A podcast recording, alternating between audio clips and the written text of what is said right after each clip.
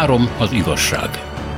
A magyarok cselekedeteiről, a feszült jelenről, a mindig más múltról és a késlekedő boldog jövőről vitatkozik Spiró György, Hatos Pál és Szénási Sándor. Üdvözlet az uraknak! A mai téma az utópia lenne, és ennek párja az antiutópia vagy disztópia. Azért is jutott eszembe ez a dolog, mert fiatal koromban, ez ugye a 70-es, 80-as évek körülbelül a, a sci elterjedésének egy nagy korszaka, és Magyarországon is volt erre egy külön folyóirat. Emlékszel erre, ugye? Ami eh, rettenetesen jó eh, novellákat közölt, amerikai, francia, szovjet, mondjuk a Strugatsky fivérek Amerikából, Bradbury, stb. Tehát egyszerűen egy csodálatos világ volt, és akkor valahogy eh, egy ilyen a tökéletes jövő fölvázolása, de inkább a jövőtől való félelemnek egy ilyen furcsa keveréke volt a dolog, utóhatásaként a 60-as éveknek, ami ugye a, a fejlődés bűvkörében volt, akkor született meg Magyarországon a Delta, ami a, hát azt sugároz, hogy a technikai fejlődés majd minden más társadalmi problémát is legyőz, a fogyasztói társadalom a virágjában volt, szóval a ifjúsági kultúráról nem is beszélve, Szóval az ember azt gondolta, hogy valamiféle tökéletes jövő felé vitorlázunk, de mondom már az elején ott voltak a félelmek, a, és ha az ember belegondol, vagy beleolvas a, a utopisztikus irodalomba, ez mindig is így volt. Van-e nektek kedvenc e, regényetek? Mert hogy végignéztem tegnap, és hát százával vannak, de, de a, a, a legjobbak, tehát nem azt mondom, hogy a még a közepesek, hanem a legjobbak. Cyrano de Bergerac-tól kezdve, ugye a filozófiai vonulaton, Platón keresztül, az irodalmi, Mórus Tamás, Campanella, és így tovább. Igen, hát az utópia, maga a szó, az Mórus Tamásnak, vagyis Thomas More-nak a leleménye. Jó pofa szó, mert görögből származik, és tulajdonképpen azt jelenti, hogy ami nincsen sehol. És ami hát nyilván nem is lehetséges. De van egy másik ehhez hasonló hangzata is, ami azt jelenti, hogy a jó hely. Tehát nem a lehetetlen hely, hanem a jó hely. Mórus Tamás találta ki ezt a szót, és ő egy szigetet képzelt el magának, ahol ö, csodálatos összhangban él ö, ö, a társadalom. Nincs pénz, nincs kizsákmányolás, és csodálatos szociális és alkotó együttműködés van az emberek között. Ezért is utópia, vagyis az, ami nem lehetséges. Na most Mórus Tamásról azt kell tudni, hogy Shakespeare nem írt róla. Ami nem magától értetődő, ugyanis a nyolcadik Henrik című darabban lehetett volna egy említés esik is róla, de nem foglalkoztak vele. Igaz, hogy ez egy nagyon rossz dráma, és Shakespeare körülbelül a negyed részét írta de azért mégiscsak előd, és beletartozna a királydrámák körébe. Na most nem véletlenül nem foglalkoztak Mórus Tamással, aki egyébként egy nagyszerű ember lehetett, ír katolikus volt egyébként, és noha a tehetsége miatt, mint jogtudós, ő nem volt pap, jogtudós volt, kancellár lett 8. Henrik alatt, és ő volt a Speaker of the Commons, vagyis az alsóháznak az elnöke, ami egy ma is meglévő tisztség Angliában. Szembeszegült azzal a királyi törekvéssel, hogy szakadjanak el a, a, a Vatikántól, a római egyháztól, és hogy a király legyen az anglikán egyháznak a főnöke. Nagyszerű ember lehetett, le is fejezték. És hát Shakespeare nem írhatott tulajdonképpen róla, hanem a Wolsey bíborosról írtak ebben a darabban, hát aki egy rettenetes pasas volt nyilvánvalóan, ugyanis vallási kérdéseket nem volt szabad feszegetni. Tehát az utópia, ez a csodálatos vízió az emberiség kommunisztikus jövőjéről, ez pozitívum. Innen van a szó. Az más kérdés, hogy Mórusz Tamás épített a, a görög államelméletre, meg sok mindenre, tehát ennek vannak előnyei és előzményei. De az utópia az tulajdonképpen a, a csodálatos társadalmat jelenti, ami felé jobb lenne, hogyha törekednénk. Igen, hát odáig elment, amennyire így olvasom, hogy például a kiegyenlítés érdekében azt mondta, a gyenge, mert túlságosan sokat tanuló papok kapjanak erős asszonyt, papok kapjanak asszonyt, na mindegy. Egy, hiszen katolikus volt.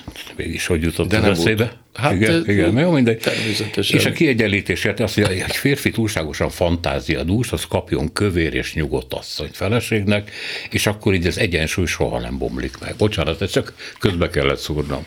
Hát ugye azt csak így az asszonyra, meg a papokra visszatérve, hogy kinek a pap, kinek a papné, de Mórusz Tamás idejében az egyház gyakorlata még nagyon liberális volt és megengedő, nem is lehetett más, nem lehetett érvényt szerezni annak a fajta előírásnak, amit ugye hetedik Gergely pápa, aki egy szerzetesből lett pap, ami szintén ritkaság volt, próbált az egyházra rátenni, egyébként teljesen ugye a pokolba vezető út és jó szándékkal van ki, kikövezve, az, hogy elkerülje a szimóniát, ugye a, az, hogy családról családra öröklődnek a papjavak. Nos, a lényeg az, hogy ez csak a tridenti zsinat után próbálták sikeresen, ami ugye a 16. század közepén, tehát éppen néhány évtizeddel Mórusz halál után, tehát megvalósítani és végleg kötelezővé tenni azt, hogy, hogy, hogy a papinőtlenség megvalósuljon. Visszatérve az utópiára, igen, és nem véletlen, hogy ugye Mórusz szent lett, a katolikus egyház szentje, bár az ember azért gondolkodik ezen, hogy ez valószínűleg egy nagyon politikai döntés volt. Épp úgy politikai döntés volt, mint az, hogy nem találták meg az egyház jogi módját annak, hogy 8. Henrik elválhasson spanyol feleségétől. Ezernyi más esetben az mindig lehet módot találni, hiszen a jogban az egyház, a katolikus egyház verhetetlen. Ha én engem kérdezel, egy kicsit, és itt már előre elnézést kérek minden utópia hívő, és főleg utópikus irodalmi műveket kedvelőtől, nekem igazából nincs ilyen. Én, én, én emlékszem az általános iskolás koromban, hogy a Galaktika folyóiratnak nagy volt az ázsiója, bélyeggyűjtemények, matchboxok, sok-sok nért kelt el tehát hogy ilyen hard currency, kemény valuta volt az ára azok számára, akik, akik gyűjtötték.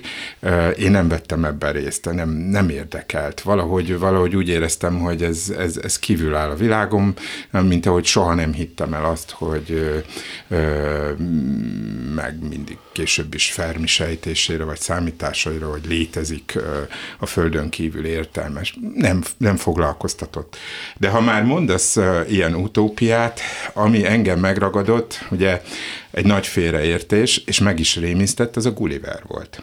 A Gulliver, amit ugye jó nagy késéssel, spéttel fordítottak le Magyarországra, mondjuk egy zseniális utópikus író, Karinti Frigyes, aki maga is írt két, két utópikus művet, de hát ugye mind gyermekirodalmat adták el nekünk, holott hát az egyáltalán nem gyermekirodalom, hanem egy maró szatíra a 17. századi, 18. századi angol társadalomról, arról a társadalomról, amit aztán később egy Montesquieu, később egy Voltaire, ugye a, a követendő mintának tekint.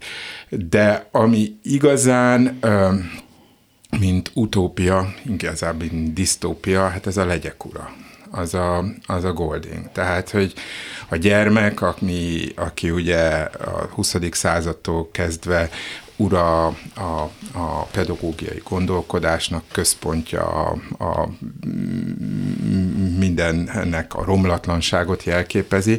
Tehát a legyek ura bemutatja azt, amit valóságban mindannyian megtapasztalunk, hogy milyen hierarchikus, milyen könyörtelen, és milyen kaotikus a gyermekek társadalma, és ebben a tekintetben igazából leképezi azt a világot, ami vár ránk. Az én mai eszem szerint is, ami egy teljesen szubjektív és végső soron egy ilyen intellektuálisan anarchista álláspont. Minden utópia erről szól, hogy ezt a valóságot igyekszik elfedni, hogy létezik egy ilyen sziget, ahogy ugye Spiro György mondta, mindig kell egyfajta sziget, amit leválasztunk a világ normális és kétségbejtő valóságáról, amely sziget, amely kis közösség, amely szekta meg tudja valósítani a visszatérést az ember eredeti jóságához. Hát Golding számomra azt mutatta meg, hogy nincs ilyen eredeti jóság, éppen ezért számomra az utópia mindig egyfajta ilyen konstrukciónak tűnik, amely, amely kikerüli és megint mondom, hogy végzetesen tiszteletlen és szubjektív az álláspontom, tehát kikerüli a valósággal való szembenézést. Lehet, hogy a szerzők már korán elkezdték érezni ennek a túlságos sterilitását ennek a, az utópiának, mert ha belegondolsz, akkor kiderül, de már Campanellánál, ugye a napvárosában, 17. században kiderül, hogy a tökéletességnek micsoda iszonyatos ára van. Campanellánál ugye már a fogantatásnál ellöntik, hogy te megszülethetsz, vagy nem. Elveszik a gyereket a szülőktől, a gyerek a, többi, a továbbiakban szolgaként funkcionál az idősebbek mellett, e, iszonyatos őrzés alatt van a társadalom, és iszonyatos büntetések vannak, hogy a tökéletességet, az egyensúlyt föntartsák. És gyakorlatilag minden utópiában megjelenik önmaga ellentéte hát nem minden utópiában, mert a 19. században például az utazás a holdba az kifejezetten csak sci-fi. De a Vernére Verne, igen. Vernénél. Vagy E.J. Wells is írt utópikus műveket meg. De az igazi 20. századi tulajdonképpen antiutópia már, negatív utópia, vagyis ahol nem pozitív fejlemények várnak az emberiségre, az azért mégiscsak a szép új világ Huxley-nak a műve, amelyik 1930 azt hiszem négyes. És abban benne van, hogy mi történik időszámításunk, vagyis Ford, az amerikai Henry Ford után 600 valahány évvel. És hát elég rémséges dolgok történnek, mert ott meghatározzák nem csak azt, hogy a gyerekekből ki mi lehet, tehát kasztokra osztják az embereket eleve, és olyan tulajdonságot építenek beléjük, amilyet akarnak, hanem hát ikrek tömegét hozzák létre, és azok összhangban tudnak egymással dolgozni. Tehát egy rettenetes, az amerikai társadalomnak egy rettenetes jövőbeli képét nyújtja, és ennek igen nagy világsikere volt annak idején, és azóta tulajdonképpen az utópia, mint negatív utópia van a fejünkben, és hát rengeteg ilyet gyártottak. Nálunk is gyártottak ilyet, Szatmári Sándornak a kazuhíniáját lehet említeni. 1941, ugye aztán többször átírta. Letiltogatták, kihúztak belőle. 46. Igen. Be volt tiltva, minden volt, igen. igen. Tulajdonképpen a, a Strugacki fivéreket jó, hogy említetted, mert az ő negatív utópiájuk annak idején a 60-as, 70-es években a Szovjetunióban egészen páratlan merészségű irodalmi működést fedett, mert elrejtették a szifibe, ami szintén ugye utópia, elrejtették a társadalom bírálatot, ami hivatalosan nem volt megengedve. Hát ők meg megcsinálták, nem véletlen, hogy aztán filmek lettek, a solaris vagy nem is tudom, hogy a az Solaris, a lem, a lem, az a lem, bocsánat, de, de a Stalker. A Stalker, igen, a Stalker Tita csinálták meg. De hát nagyszerű novelláik voltak. Nagyszerű, és, és hát elképesztő, hogy ez hivatalosan megjelenhetett a Szovjetunióban. Na most nálunk ennek azért olyan nagyon nagy keletje nem igen volt. Mert ehhez egyrészt valamicske tudományos technikai érdeklődés szükségeltetik, hiszen ilyen világban élünk. Tehát Jókai ezt azért megcsinálta a jövő század regényében. Igen, hát az politikai regény, és tulajdonképpen az, az 1860-as, 70-es évek magyar hát békepárti, meg Habsburg párti János gondolkodóinak a féle... a Habsburg uralkodott második Árpádnak. Hát így össze van házasítva minden, minden. Igen, és hát egy cárnő uralkodik, aki... Mármint hát mellettünk a nem a monarchiában, hanem ellenünk felkelő Ellenünk, ellenünk egy cárnő, persze, Igen. egy cárnő van, és hát végül is a Habsburg birodalom és a cár, cári birodalom áll egymással szemben, és hát Magyarország a hatalmas, nagyra növesztett Magyarország az, amelyik ennek a nyomásnak ellen tud állni. De hát ebben van realitás, annyiban, hogy ugye 1848 március elején a bécsiek már azzal fenyegették meg a magyar főurakat, hogy behívják ellenük a cárt. Tehát ez, ez, hogyha nem vigyáznak, és forradalom lesz Magyarországon. Tehát ez nem utólagos és adhok behívás volt, hanem ez el volt tervezve, és aztán végigvonul ez a veszély, és hát ma is egész vonul, másik, egész máig. Európán, egész máig, persze. Tehát ennyiben elég reális ez a, és nagyon érdekes regény tulajdonképpen érdemes újra elolvasni. De hát itt, itt még ott, ott van, mint ami a később a 60-as években, hogy a Tatrangi Dávid, az föltalálja a repülőgépet, 1860-ban, 70-ben írja ezt, és voltak éppen a repülőgépek segítségével veri majd tönkre Dávid agyon a góliátot, tehát a Sassa nevű orosz cárnőt, meg az ő gonosz birodalmát. Itt tehát a technika győz elsősorban. De későbbiekben aztán, mint ez kimúlna, és ahogy mondod, jönnek a disztópiás sorozatok, azért Magyarországon még meg kell említeni talán Déri Tibort a G.A. x bent mert az is, azt a börtönben írta, jól tudom, tehát ez kicsit rá is nyomta a bélyegét. Hát volt az ideje egy, írni. Igen, igen. Az is egy disztópia.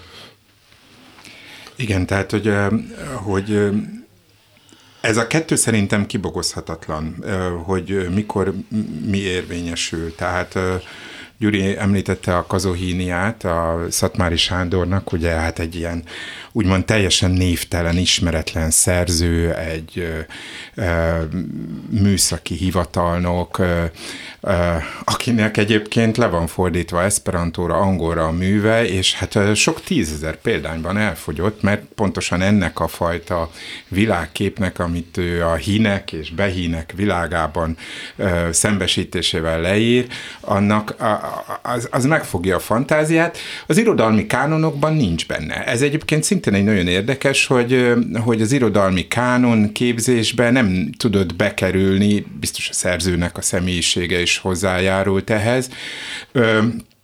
Én azért nem tudok szabadulni attól a dologtól, hogy az utópia, vagy a jövőre vonatkozó várakozásaink épp úgy, mint a múltbéli tapasztalatokra vonatkozó reflexiók, végsősorban mindig a jelenről szólnak, a jelen égető gondjairól. Tehát mélységesen egyetértek azzal, amit Gyuri mondott a jövő század regényéről, ez lehet ezt persze utopikus regénynek, egyfajta korai magyar szifinek mondani a repülőgépes hadviseléssel, ami hát aztán tényleg meg is valósult, de elsősorban arról van szó, hogy keressük a helyünket a közép-európai nap alatt. És mi a magyarok szerepe? Amit ugye aztán ugye a containment amerikai ideológia fogalmaz meg, a visszatartás, az észak kolosszusának, Oroszországnak a visszatartása. Ez az érdeke a Habsburgoknak, ezért kell, hogy a magyarok számára kiváltságos helye legyen egy Habsburg birodalomban, mert mi vagyunk azok, akik államszervezésben, történelmi múltunknál, találékonyságunknál, kreativitásunknál fogva alkalmasak vagyunk. Tehát azért ez egy, ez egy nagyon, nagyon is nem rejtetten a 19. századi magyar politikában konszenzust képező russzofóbiának, szerintem egy mélységesen jogosult russzofóbiának a, a, a kivetítése. És épp úgy mondjuk a kazohíniában is van valami, hát Szatmári Sándor, tehát ő az ideális, vagy nem is ideális, bocsánat, ideáltipikus trianoni menekült, aki megszületik valamikor a századforduló előtt néhány évvel egy hivatalnok családban, Gyulán, aztán valahol fönt Árvában él a család, aztán Lugoson, aztán itt-ott, amott, és aztán menekülniük kell, teljesen elszegényedve, Magaszatmári is ugye a Barta Miklós társaság tagja lesz, antiszemita dolgokat is írogat össze-vissza, éhezik, koplal, elmondhatatlan szenvedései vannak, és közben ugye egy gyenge fizikumú ember, akit a nagyapja kínzott azzal, hogy majd, majd, majd hát, hogy tornász, hát ez így nem megy, mert majd a harctéren nem fogsz, és, és mi van, hogyha a harctéren? Hát akkor nem vagy hazafi és akkor gyáva vagy. És akkor leírja ez a Szatmári Sándor, akiben ugye semmifajta destruktív vonal nincsen, még, nem, még csak nem is zsidó, még csak hogy, hogy, hogy Hát itt tanultam meg, hogy mi az a hazafiság. Az, hogy, hogy erőltetetlen tornázni kell, mert hogyha nem jutok ki a harctérre, és ott nem halok meg, akkor, akkor nem vagyok hazafi. Tehát, hogy, hogy egy mélységesen kényszerfogalomként azonosulhatott a hazával, én nem tudom, biztos vannak sokan, nem biztos, hanem teljesen nyilvánvaló, akik mű és életút különbözőségét fontosnak tartják, a műnek önálló élete van, önálló értelmezési tartománya, de nem tudok elvonatkoztatni, hogy ez a kazuhínia akármennyire is magányos, akármennyire is nem kötődik a korabeli magyar társadalomról, mégiscsak arról a gondról, arról a személyes gondról szól, ami egyébként ezreknek, tízezereknek megnevezhetetlen gondja, és ami nem illik bele abba a népies, urbánus, stb. dologba, amelyben egy csomó kánon képző irodalmi mű beillet. Ettől függetlenül lehet ezt olvasni mindenfajta élettan, életrajzi kontextus nélkül, úgy is, mint a Falanszter kritikáját, hogy persze a hínek azok olyan, mint egy tökéletes skandináv állam, csak éppen érzelem nincsen, csak éppen, tehát a szex is olyan, hogy, hogy hát nem csak bele ne szeressek, ugye, mint ott volt, van is egy ilyen kalandja a, a, a ugye hajó törött főhősnek, ami hát ugye ilyen értelemben rosszul végződik, mert ő szívesen beleszeretett volna. Szóval én nem tudok elvonatkoztatni attól, hogy az utópia épp úgy, mint a történelmi regény, végső soron a jelen gondjairól szól. Hát ha már a, itt tartunk, gyorsan még elmondom a, gyorsan a véleményemet a hírek előtt. Itt tulajdonképpen ez az otthontalanságról szól, mert ugye a főhős nem találja helyét ebben a rettenetes falanszter társadalomban. A elzárt ilyen, mit tudom én, indiánokként elzárva tartott emberek, akik háborúznak, szeretnek, irodalmuk, azoknak meg elviselhetetlen a közelségük, is robbantanak valami csetepatét, és és akkor a tökéletes emberek leülik a nem tökéletes embereket. A Szatmári Sándor egy kicsit csatlakozik hozzájuk, aztán elmenekül ebből az egészből, de hogy hova, hiszen más nincs sehol. Három az igazság. Utópiáról Hatos Pállal és Píró Györgyel, pontosabban most már a disztópiánál tartunk bőven, ugye?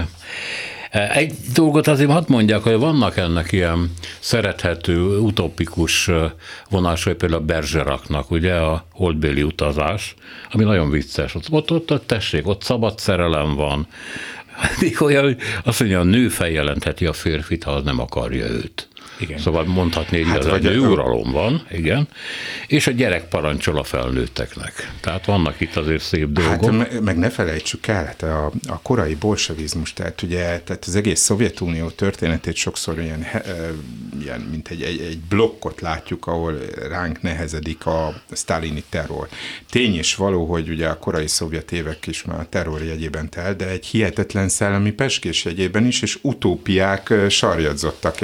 Sőt, ugye az egész kommunizmusnak is van egy ilyen utópikus része. Tehát Leninnek például Olaszországban barátja Alexander Bogdanov, aki megírja a Vörös bolygót. És ez a Bogdanov hisz abban, hogy a kommunizmus meg a tudomány végső soron akár az örök életet is elhozza. 1928-ban egy vérátömlesztésbe hal bele, amit azért csinált meg magán, hogy, hogy megfiatalítsa magát 20 évvel.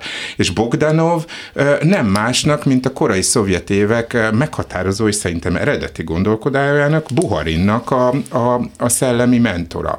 Vagy itt van Jakov, Román Jakov Onyevnek a jövő, Eljövendő világ című pont száz éve megjelent munkája, ami ugye egy 200 év múlva szóló történetről beszél, amiben igazán rokon szembes vonás, hogy nem lesznek szerelmi áldozatok. Tehát, hogyha elhagy engem a kedvesem, akkor rögtön kigyógyulok abból, hogy én SMS-eket írjak neki, Aha. próbáljam megkeseríteni az életét, valahogy nem, nem.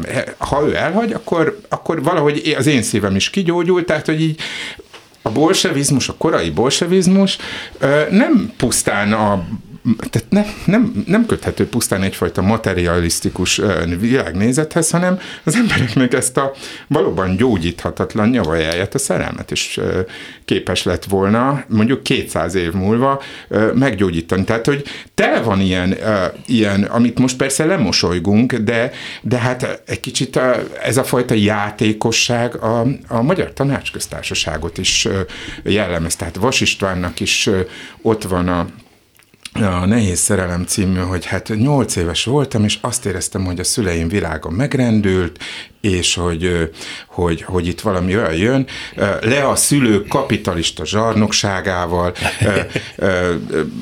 Kumbéla azt mondta, hogy aki fogságból tért haza ugye 18 végén, a, a kislányának, hogy innentől kezdve ők jönnek, meg, meg, meg egyebek, ugye Lukács György és Balázs Béla mesedélutánokat szerveztek, a fővárosi mozik jelentős részét elkobozták, és ott csak mesefilmeket lehetett, a sünikről, meg egyebekről.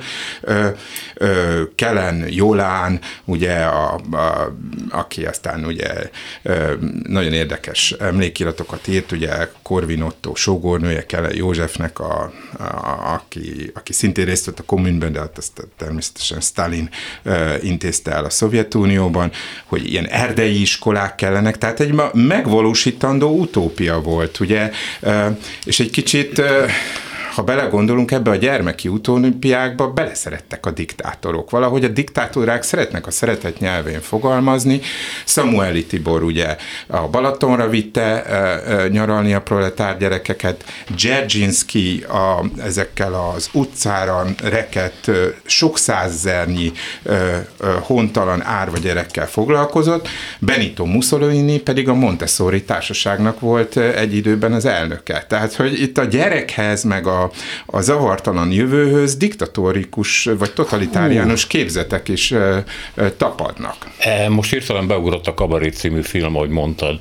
Ugye van egy olyan jelenete, ülnek valami, nem tudom, olyan kültéri kávéház valami, és akkor föláll egy ilyen szőke, nagyon germán gyerek, és elénekli, hogy a tomorrow belongs to me, egy gyerek. Egy nagyon német gyerek és ő az, akinek el lehet hinni, mert a gyerek még nem hazudik, ugye? Tehát akkor a nácizmusnak a jövőre vonatkozólag is tökéletesen igaza van. Bocsánat, tessék.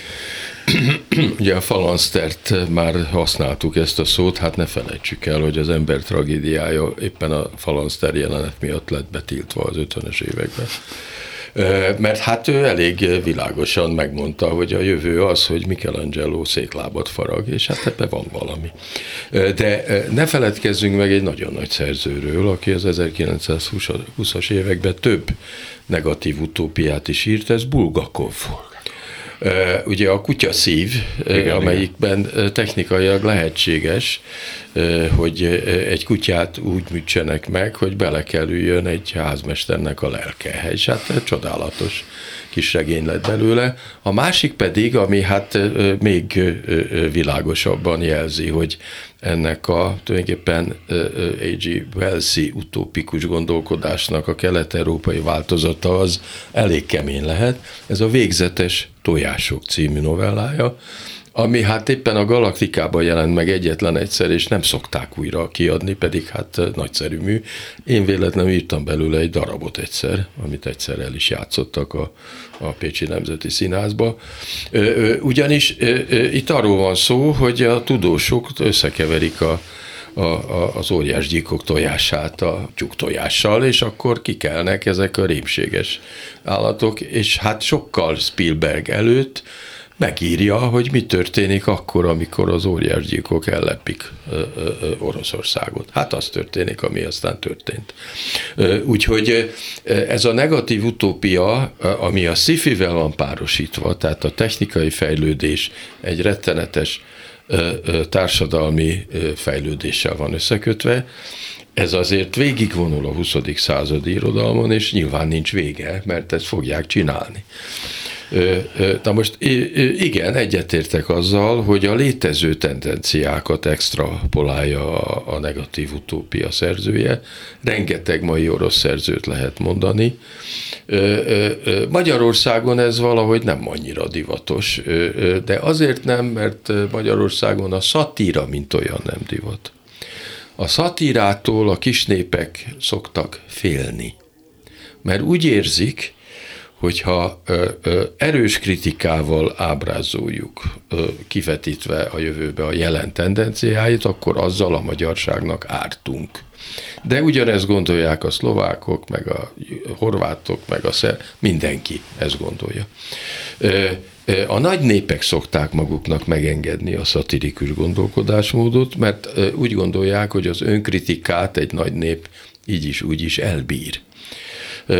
Emiatt Szatmári Sándor is eléggé egyedül áll a, a magyar irodalom történetben, és ezt én is tapasztaltam, amikor azt a három utóp, negatív utópiámat megírtam, hogy igen, hiába szabadít fel az utópia az alul, hogy pontosan a mai viszonyokat realisztikusan ábrázoljam, azért mégis a képzeletem annyira meg van kötve, hogy nem tudom a jövőben ezeket mellőzni, és ezt nem mindenki viseli el szívesen. Hogy mennyire a jelen vetül ki, ugye pont a kutya szívet, amit említettél, e, ugye ez, ennek az a vége, hogy ez, a, ez az ember, aki kutya, és hát a barbár, az a barbár, az a, hogy mondjam, csak azok az alsó néposztályoknak a barbarizmus, amiket a, a bolsevizmus fölemel, vagy föl akar emelni, de ugye tanulatlanok képzetlenek. Nem tudják értékelni, hogy mi van körülöttük, és pusztítanak, és hát ez a figura elő a végén is elsírja magát, mert fölgyújtott egy házat, hogy tanulni kellene nekünk ostobáknak. Ugye Bulgakov ezt üzeni a rendszernek. Hogyha nem csináltok ezekből az emberekből éltanulót, akkor a rendszereteket eltehetik, vagy földughatjátok magatoknak, de akkor mindannyian rámegyünk. Ugye ez az üzenete ennek az egésznek. Igen, uh, igen, de az irodalom ilyen értelemben mégiscsak, mégiscsak egyfajta szembenézést jelent, tehát hogy az utópikus irodalom is, bár bár ha mondjuk az ős eredeti dolgot nézzük, a Platon államát, hát Platon komolyan hitt abba, hogy úgy kell csinálni, hogy el kell ragadni a szülőktől a, a gyerekeket, hogy tökéletes állampolgárok legyenek, és ennek az ideának továbbra is van keletje, és lesz is, pontosan azért, mert hogy a tökéletes társadalom ideája sem halt meg. És ennek az egyik egyik összetevője továbbra is az, hogy a tökéletes társadalmat technikailag valósítjuk meg. Hát most ugye a mesterséges intelligencia körüli viták azok, amelyek felizítják ezt, és és ugye sokat hallunk arról, hogy ez meg az a fejlesztőmérnök kifejezte az ellenérzését, félelmét, szorongását, kételjeit, hogy, hogy időben meg kell állni, de azért még többen inkább azt mondják, hogy na, hát ez segíteni fog így, meg úgy, meg amúgy, elérjük ezt, meg azt, meg amazt. Én nekem is vannak például informatikus barátaim, akik azt mondják, hogy hát, hát nem lesz munkánk, nekünk se, nektek se, senkinek sem, viszont végre lesz időnk egymásra, és akkor mondom, hogy háborúzni. annál rosszabb nekünk, hogyha mindig van időnk egymásra című történet, hiszen, hiszen van egyfajta ambivalencia az emberi közelség megvalósulásába, de visszatérve, tehát a 20. század mégiscsak erről szól, tehát, hogy most lehet, hogy megint egy meglepő példát mondok, tehát 1947-ben jelent meg húsvétkor a, a párizsi bíboros érseknek, aki egyébként Péten tábornok támogatója volt, egy abszolút, abszolút tekintélyes konzervatív főpap, a húsvéti pásztor levelei, és arra figyelmeztette a katolikusokat, hogy, hogy a világ itt van, és a világ fejlődik, és a világ krízisei azok a növekedés krízisét jelentik, de hogy itt meg fog születni egy, egy fejlett társadalom, ahol rengeteg olyan funkciót, amely ugye hiányos volt, tehát ugye a betegellátás, a technika, meg stb. Most már a technika biztosítani fog. Nem véletlen, hogy sokan látták azt, hogy a szekularizáció azután terjedt el, hogy mondjuk lecsökkent a gyermekhalandóság, hogy a tömegjárványokat visszaszorították, hogy az átlag életkor növekedett, tehát hogy az egyháznak arra a fajta vigaszára kevésbé volt szükség, hála Istennek statisztikailag, ami azt magyarázta meg, vagy annak adott értelmet, hogy, hogy miért hal meg virágjában tömegesen szinte mindenki. Mert hogy most már nem így van. És és az egyházaknál is bekövetkezett egy ilyen antropológiai fordulat, ami hisz abban, hogy az emberiség képes egyfajta tökéletesedésre, képes arra, hogy a technikai eszközöket megfelelő módon használja, és ez, én azt gondolom, hogy ez a fajta gondolat együtt azokkal a fajta félelmekkel, amiket ugye sokan kifejeznek, mégiscsak uralkodó. Hát ez uralja a fejlesztéseket, ez uralja, erre való ö, appellálás uralja a nagy tech cégeknek a beruházásait, hogy hát segíteni fogunk nektek, az emberiség életét könnyítjük meg. Hát nem azt mondják, hogy mi rengeteget fogunk ezen keresni, hanem az, hogy ti, ö, ö, a ti életetek lesz sokkal könnyebb. Még csak vissza egy picit, mert említetted, hogy a, a Platon ide az hogyan vonul ide-oda. Én emlékszem, hogy a 2000-es évek elején, ugye Platon azt mondta, hogy az államot a bölcseknek, a filozófusoknak kell vezetni. Csóri Sándor, és az, ő népi köre, vagy amit annak hívtak, az nagyon komolyan házalt a politikánál, hogy ilyen vének tanácsát kéne fölállítani, hát aztán melyik politikus adja át persze a hatalmat neki, de hogy mégis a nagy veszekedések helyett a bölcsek, a tiszta ész tudja majd kormányozni az országot, és hát ennek a veszedelmeit, meg hát nevetségességét nem igen ismerte föl, de mondom, élete vége felé ő komolyan hitt ebben. De van itt egy másik dolog.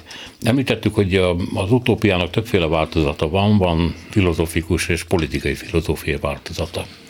Kérdés a következő. A marxizmus besorolható szimpla utópiák közé. Azért kérdezem ezt, mert ugye ez meg is valósult valamilyen módon. Hát mondják, hogy torz módon, stb. Vagy mondjuk a nácizmusnak is van egy utópiája, mert az is megvalósult valahogy.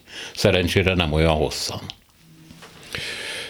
Az utópia az együtt jár a szocialisztikus gondolkodással, hát már Mórusznál és aztán a 18.-19. században az utópikus szocialisták nem véletlenül kapták ezt a közös elnevezést, noha elég különböző társadalomképet szerettek volna megvalósítatni, de mindegyikben fölmerül az a hármasság, amit a francia forradalom a zászlajára tűzött, és ez a hármasság, ez természetesen egyúttal azt is jelenti, hogy valamilyen módon a társadalom úgymond normális életébe be kell avatkozni, hogy a társadalom jobbá legyen. Ezt lehet radikálisan, és lehet kevésbé radikálisan. Lehet parlamentárisan, és parlamenten kívüli eszközökkel követelni. A marxizmus az parlamenten kívüli eszközökhöz óhajtott folyamodni, és mindenféle együttműködést a parlamentáris pártokkal kizárt. Tehát ennyiben ez a leninizmusnak ágyazott meg, és aztán a Szovjetunió hát nem feltétlenül szocialista berendezkedésének. Úgyhogy igen, van ilyen összefüggés, és ez az összefüggés, ez minden olyan célkitűző emberi tevékenységgel összefügg, amelyeknek a politikához köze van. De egy kicsikét visszamennék én arra, hogy ezek az irodalmi utópiák, ezek tulajdonképpen azért realisztikusak a maguk módján, és ezekben az irodalmi utópiákban nincs benne ez a politikai mozzanat, hanem ellenkezőleg inkább a félelem van bennük. És az, hogy a technikai fejlődés az legyőzi magát a tudományt is, de a politikát mindenképpen az uralma alá hajtja, hát ez eléggé reális. Tehát nem lehet azt mondani, hogy az utópisták valamilyen módon az írók ne gondolkoztak volna realisztikusan. És miután a politikai mozzanat mindebben benne van, Hát nyilvánvaló, hogy politikai célokra is megpróbálják az utópiákat felhasználni. De amikor leírnak egy-egy társadalmat, mint mondjuk az Orwell az 1984-ben, az a jövőben játszódott annak idején, amikor megírta. De ennek vannak előképjei. Hát az Amiatyinnak a Mi című regénye, hát tulajdonképpen az van elsajátítva vagy mondhatunk másokat is a, a, a, a sötétség délben, ugye? Hát végül is magyar szerző, aki szintén látta, hogy a kommunizmus mivel fog, ez az eszme mivel fog együtt járni, amennyiben nem vigyázunk. Ezek figyelemfelkeltő művek szoktak lenni, az antiutópiák, hogy mi ellen kéne időben fellépni. Más kérdés, hogy miután ezeket kevesen olvassák szívesen, nem szoktak ellene föllépni. Visszatérve a, a kérdésedre, igen, tehát, hogy az irodalomban mindig van egyfajta realisztikus dolog. Marx, Marx meghaladhatatlan, tehát olyan nincs, hogy Marx meghalt. Marx hatása a marxizmus, illetve a, a szocialista társadalmak bukása után is kitapintható. Csak nézzük meg, hogy Nyugat-Európában ugye szintén összeomlóban vannak a hagyományos szociáldemokrata, vagy kereszténydemokrata, vagy konzervatív indítatású pártok, és vagy a szélső jobb jön föl, vagy magukat nyíltan marxistáknak való forradalmi pártok, mint Franciaországban, vagy akár Németországban is, vagy, vagy Spanyolországban. És, és itt van tényleg egy utopikus dolog. Hát Marx központi gondolata az emancipáció. Ez az emancipáció, ez az egész emberiségre vonatkozik. Tehát, hogy, hogy, hogy nem lesz ennek egyfajta, hogy is mondjam, parcialitása, hanem az egész emberiségre. És itt van a dolognak a csábító volta, hiszen ha az egész emberiséget fogja ez az emancipáció érni, akkor ennél szentebb cél elképzelhetetlen, amivel, amivel, amivel azonosulni lehet. Csak hogy, és ahogy ugye Gyuri mondta, nem a parlamentarizmus alatt, azaz nem tárgyalásos módon, nem viták, nem kompromisszumok révén, hanem hanem mondjuk egy, ugye, mint szindikalizmus, tehát egy nagy elsőprő erejű sztrájk, vagy forradalmi hatalmátvétel, tehát az erőszak révén valósul meg ez az emancipáció. És hát ugye itt van a bolsevizmus, mint erkölcsi dilemma, amit ugye Lukács György oly élesen megfogalmazott, és aztán oly könnyen félrehajított maga számára, hogy, hogy, hogy, hogy, és akkor elmondja 19-es írásaiban is, hogy amit most mi még el fogunk érni, az majd csak a kezdetekhez vezet minket. Tehát az emberiség igazi története majd azután kezdődik, hogy a proletár megvalósult, hogy az osztályjelentétek megszűntek, hogy az utolsó burzsóá múzeumba került, vagy hát ugye máshová. Ö, tehát tehát szerintem ez a fajta gondolat, ez, ez továbbra is, továbbra is működik. A nácizmus az is. Tehát jelen van. Jelen van.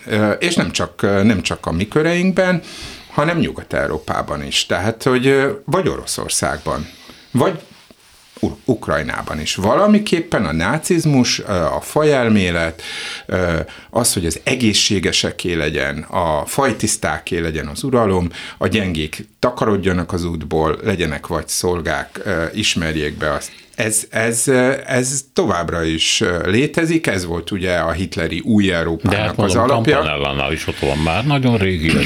És itt is ugye az erőszak, egyfajta kiválasztottság tudat, aminek ugye világos testi jegyei vannak, az mindig nagyon érdekes, hogy ennek ugye a vezető nem tud megfelelni, tehát hogy, hogy ugye Hitler ugye nem volt fajnémet, főleg nem északi, és hát nem volt szőke, nem volt magas, stb. stb. De mégis el tudta hitetni magáról, hogy, hogy ő ennek a, a célnak a megfogalmazója, és, és sokan, sokan hittek. Tehát, hogy én azt gondolom, hogy igen, itt van a nácizmus is, itt van, itt van, és, és inspirál embereket.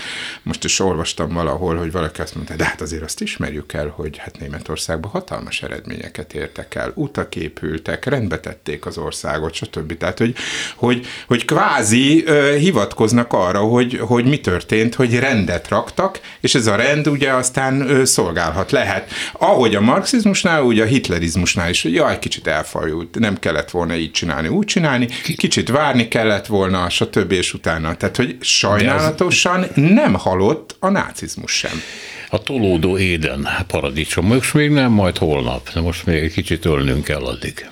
Egy kiegészítést szeretnék mostan felhozni, hogy mondtad, hogy utópikus gondolat, hogy a vének tanácsa döntsön, uh-huh. ilyen olyan. Ugye nem utópikus, ez megvalósult. Ez a történetben kialakult több helyen. Kialakult Gör- Görögországban, és kialakult az ókori Izraelbe. Hát a vének tanácsa, azt úgy hívták, ugye, hogy Sanhedrin, ez a Sinhedrionnak a, a, a héberisítése, és ugyanazt jelenti, és ennek 70 vagy 72 tagja volt annak idején, és ők alkották a legfelsőbb bíróságot. Ennek mindig vannak modernkori változatai, mert hiszen az alsóház és a felsőház különbsége, ami a magyar történelemben is megvolt, a felsőház, a felsőházba anyagi cenzus alapján lehetett bejutni, tehát nem választották az alsóházat választották, ez így van máshol is, ugye. Magyarországon a rendszerváltás után maradt, voltak olyan javaslatok, hogy legyen felsőház, ahova a különösebben érdemes vének kerülnek, miután anyagi cenzus a kommunizmus után, illetve a szocializmus után nem lehetséges.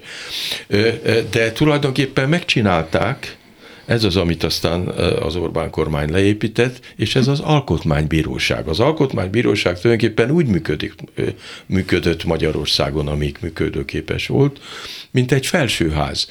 Tehát visszadobta azokat a törvényeket, amelyeket az alsóház, mármint az egész parlament hozott, mert hogy alkotmány ellenes. Na most, hogy mi az alkotmány ellenes, azt a vének tanácsa dönti el, a mhm. bölcsek, akiket nem választottak, hanem kineveztek.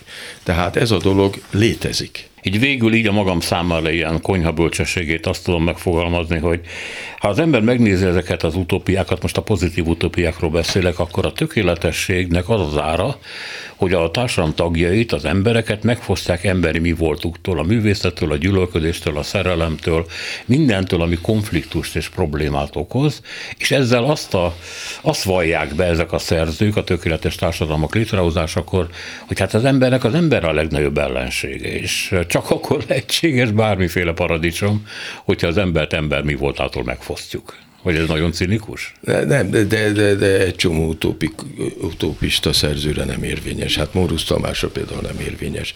Tehát ez csak a, a negatív utópiákban fordul elő, és mint bírálandó tendencia fordul elő. Én még, eh, igen, tehát hogy egy dolgot ö, ö, említenék, ez pedig az uchrónia.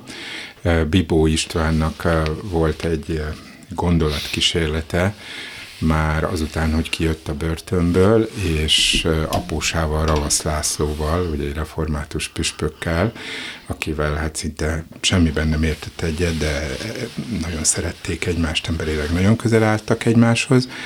Van egy beszélgetése, és abban ugye ez a beszélgetés, ez a párbeszéd, ugye egy bíboros érsek, ez lenne Ravasz László, és egy címzetes kanonok, ez meg ugye Bíbó Isten, ha a zsinati mozgalom győzött volna a 15. században.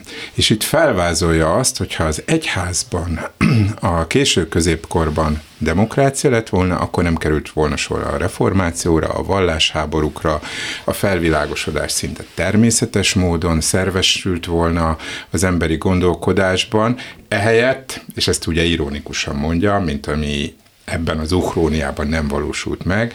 Ehelyett lett volna az a fajta dolog, hogy egy atomizált protestantizmus, egy megkövült ortodoxia és egy hatalomkoncentrált katolicizmus.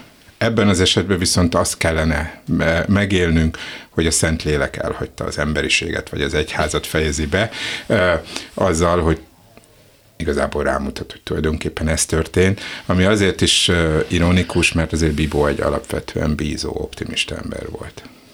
Köszönöm szépen Hatos Pálnak Spíró Györgynek a beszélgetést. A műsor szerkesztője Selmeci János volt, a műsorvezető Szénási Sándor. Köszönjük a figyelmüket, minden jót!